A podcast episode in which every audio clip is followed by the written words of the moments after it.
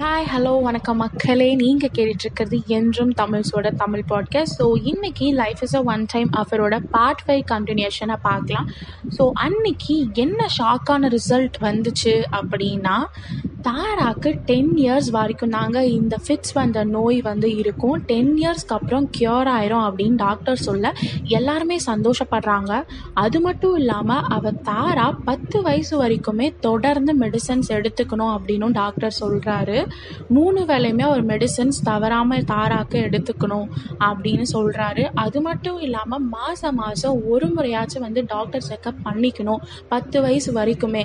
கம்ப்ளீட்டாக இது வந்து பத்து வயசுக்கு அப்புறம் ஆயிரும் அப்படின்ட்டு சொல்கிறாரு இதை கேட்டு எல்லாருக்குமே வந்து ரொம்ப சந்தோஷம்தான். ஆனால் என்ன பண்ணுறது தாராக்கு ஹெல்த் பாடி அப்படிங்கிறது இல்லவே இல்லை. ஏன்னா அவளுக்கு பத்து வயசு வரைக்கும் மருந்தே கொடுக்குறாங்க இல்லையா? அதனால அவளுக்கு ஹெல்த்தி பாடி அப்படிங்கிறது இல்லை.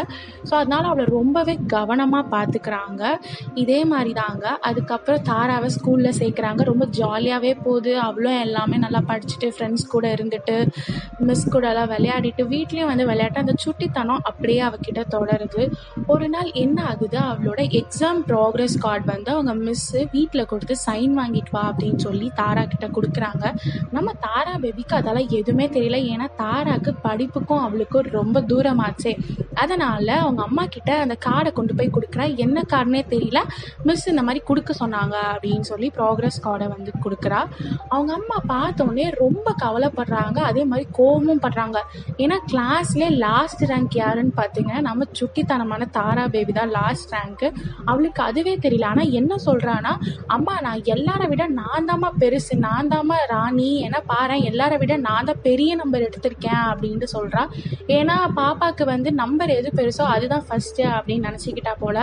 ஸோ அவளுக்கு அதை புரிய வச்சு இது பண்ணுறாங்க அதுலேருந்து அவங்க அம்மா என்ன பண்ணுறாங்கன்னா கொடுக்குற எல்லா ஹோம் ஒர்க்குமே அவளுக்கு வந்து உட்காந்து சொல்லி தராங்க. ஆனால் சுட்டித்தனமான பொண்ணாச்சே. கொஞ்சம் அடித்தா தானே வேலைக்காகும். அடிச்சும் வந்து சொல்லி தராங்க நம்ம தாரா பேபியை. அதனால் அந்த பயத்தில் உட்காந்து படிக்கவும் ஆரம்பிக்கிறா தாரா. அதுக்கப்புறம் கொஞ்ச நாள் போகுது. தேர்ட் ஸ்டாண்டர்ட் வரா. தேர்ட் ஸ்டாண்டர்ட் வந்த பிறகு ஒரு நாள் சாட்டர்டே நைட் எல்லாருமே ஜாலியாக பேசி விளையாடிட்டு டிவி பார்த்துட்டு லேட்டாக தான் தூங்குறாங்க. யார்? நம்ம தாராவோட ஃபேமிலி மெம்பர்ஸ் ஏன்னா நாளைக்கு சண்டே லீவ் நாள் தானே? நம்ம எல்லாருமே கேஷுவலாக பண்ணுற ஒரு விஷயந்தான் அதுக்கப்புறம் அன்றைக்கி என்ன ஆகுது? தாரா தூங்க போகிறா அப்போ அவங்க அப்பா வந்து விளையாட்டுத்தனமாக சொல்கிறாங்க அதாங்க எல்லார் வீட்லையுமே வந்து பெரிய பிள்ளைங்க சின்னவங்க கிட்ட சொல்லுவாங்க இல்லையா? உன்னை வந்து குப்பை தொட்டிலேருந்து தான் எடுத்துகிட்டு வந்தாங்க அப்படின்ட்டு. அந்த மாதிரி காமெடிக்கு தாராவோட அக்காவும் அப்பாவும் சேர்ந்துட்டு என்ன சொல்கிறாங்க அப்படின்னா உன்னை நாங்கள் வந்து தத்து எடுத்தோம் குப்பை தொட்டிலேருந்து தான் எடுத்தோம் அப்படின்னு சொல்லி விளையாட்டுக்கு சொல்லிடுறாங்க. ஆனால் அவங்களுக்கு தெரியாது தாரா அப்பாவோட அண்ணனுங்களும் தாரா கிட்ட தாரா அப்பா அம்மா இல்லாத டைமில் வந்து நீ வந்து அனாதாசிரமத்துலேருந்து எடுத்துகிட்டு வந்த பொண்ணு அப்படின்னு சொல்கிறது இவங்களுக்கு தெரியாது. ஏன்னா சின்ன பொண்ணு தானே தாரா வந்து வீட்டில் சொல்ல கிடையாது. ஸோ அது தெரியாமல் தாரா அப்பாவும் அக்காவும் விளையாட்டுத்தனமாக தான் சொல்கிறாங்க ஆனால் தாராக்கு இதுவும் அதுவும் மனசில் தோணுது. என்னடா இவங்களும் சொல்கிறாங்க நம்ம அப்பாவும் அக்காவுமே இப்படி சொல்கிறாங்களே அப்போ உண்மை தான் போலான்னு தாரா வந்து திரும்பி படுத்துக்கிட்டே அழுறா. நினச்சி பாருங்க ஒரு தேர்ட் ஸ்டாண்டர்ட் படிக்கிற சின்ன குழந்த ஆல்ரெடி அவளுக்கு வந்து ஹெல்த் கண்டிஷன் சரியில்லை. அது ரொம்பவே நினச்சி கவலைப்படுறா. அவங்க அம்மா வந்து இவளுக்கு சப்போர்ட் பண்ணி அவங்க அப்பாவையும் அக்காவையும் திட்டுறாங்க. அதுக்கப்புறம் தாரா என்ன நினச்சிக்கிட்டா மனசில் முடிவு பண்ணிக்கிட்டா அப்படின்னா நாளைக்கு நம்ம மண்டே வந்து ஸ்கூல் போகிறப்போ லீவ் முடிச்சுட்டு ஸ்கூல் போகிறப்போ நம்ம அப்படியே காணாமல் போயிடலாம்.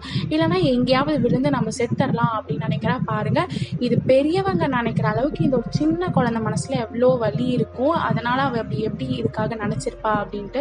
ஸோ அதை முடிவு பண்ணி சண்டே நல்லாவே ஜாலியாக ஃபேமிலி கூட ஸ்பெண்ட் பண்ணுறா இதுதான் நம்ம கடைசியாக ஸ்பெண்ட் பண்ணுறது அப்படின்லாம் சின்ன குழந்தைங்க நான் அதுங்க பாட்டுக்கு இமேஜின் பண்ணிக்கலாம் அந்த மாதிரி நினச்சிக்கிட்டு அவளும் வந்து நினச்சி எல்லாமே ஜாலியாக விளையாடி சாப்பிட்டுட்டு இது பண்ணுறா சண்டே நைட் ஆகுது. அவளுக்குள்ள இன்னமும் கவலை அதிகமாகுது. அழுறா என்னடா நம்ம அப்பாவே சொல்லிட்டாங்க. நம்ம நாளைக்கு காணாமல் போயிடலாம் அப்படின்னு சொல்லிட்டு மண்டே காலையில் ஸ்கூலுக்கு அந்த முடிவோடைய ஸ்கூலுக்கு கிளம்புறா.